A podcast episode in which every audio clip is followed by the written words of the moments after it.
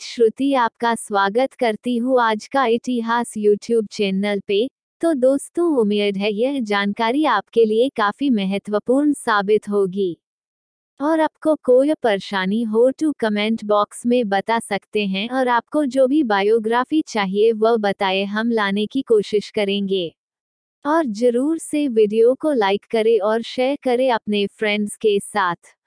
तो चलिए जल्दी से स्टार्ट करते हैं इस वीडियो को। ऐश्वर्या राय बच्चन, जन्म एक नवंबर 1973 ऐश के नाम से भी मशहूर, भारतीय सिनेमा की एक प्रमुख अभिनेत्री हैं। उन्नीस सौ चौरानवे में मिस इंडिया प्रतियोगिता की उपविजेता रहने के बाद उसी साल उन्होंने विश्व सुंदरी प्रतियोगिता जीती थी। ऐश्वर्या राय ने हिंदी के अलावा तेलुगु, तमिल बंगाली और अंग्रेज़ी फ़िल्मों में भी काम किया है। ऐश्वर्या राय बच्चन, ऐश्वर्या राय सन 2017 में, जन्म, एक नवंबर 1973 आयु सैतालीस, मैंगलूर, कर्नाटक, भारत, आवास, मुंबई, महाराष्ट्र, भारत, व्यवसाय, अभिनेत्री, सक्रिय वर्ष, उन्नीस सौ इक्यानवे, अब तक। ऊंचाई पाँच फीट सात इंच एक दशमलव सात शून्य मी। जीवन साथी, अभिषेक बच्चन 2007 अब तक। बच्चे, आराध्या बच्चन, जीवन, ऐश्वर्या राय का जन्म एक नवंबर 1973 को मैंगलूर, कर्नाटक में हुआ था। ऐश्वर्या के पिता का नाम कृष्णराज राय जो पेशे से मरीन इंजीनियर है और माता का नाम वृंदा राय है जो एक लेखक हैं। उनका एक बड़ा भाई है जिसका नाम आदित्य राय है। ऐश्वर्या राय की मातृभाषा तुलु है। इसके अलावा उन्हें कन्नड़, हिंदी, मराठी, अंग्रेज़ी और तमिल भाषाओं का भी ज्ञान है। ऐश्वर्या राय की प्रारंभिक शिक्षा कक्षा सात तक हैदराबाद, आंध्र प्रदेश में हुई। बाद में उनका परिवार मुंबई आकर बस गया। मुंबई में उन्होंने शांता क्रूज स्थित आर्य विद्या मंदिर और बाद में DG Ruparel college college, Matunga में पढ़ाई की। पढ़ाई के साथ साथ उन्हें मॉडलिंग के भी प्रस्ताव आते रहे और उन्होंने में मॉडलिंग भी की। उनको मॉडलिंग का पहला प्रस्ताव उन्हें केमलिन कंपनी की ओर से तब मिला जब वो नवी कक्षा की छात्रा थीं। इसके बाद वो कोक, फूजी और पेप्सी के विज्ञापन में देखीं। और उन्नीस सौ चौरानवे में मिस वर्ल्ड बनने के बाद उनकी मांग काफ़ी बढ़ी और उन्हें कई फ़िल्मों के प्रस्ताव मिले। फिल्मी जीवन संपादित करें। उनकी पहली फ़िल्म इरुवर तमिल में बनी जिसे मणिरत्नम ने निर्देशित किया। 2000 में राजीव मेनन द्वारा बनी एक फ़िल्म कंडुकोंडन कंडुकोंडन काफ़ी मशहूर हुई।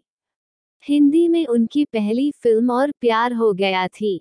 हिंदी फ़िल्मों में उनका सिक्का संजय लीला भंसाली द्वारा बनाई गई फ़िल्म हम दिल दे चुके सनम से जमा और तब से उनकी फ़िल्में ज़्यादातर हिंदी में ही बनी। 2002 में संजय लीला भंसाली द्वारा बनाई फ़िल्म देवदास में भी उन्होंने काम किया। इसके अलावा उन्होंने कुछ बांग्ला फ़िल्में की हैं।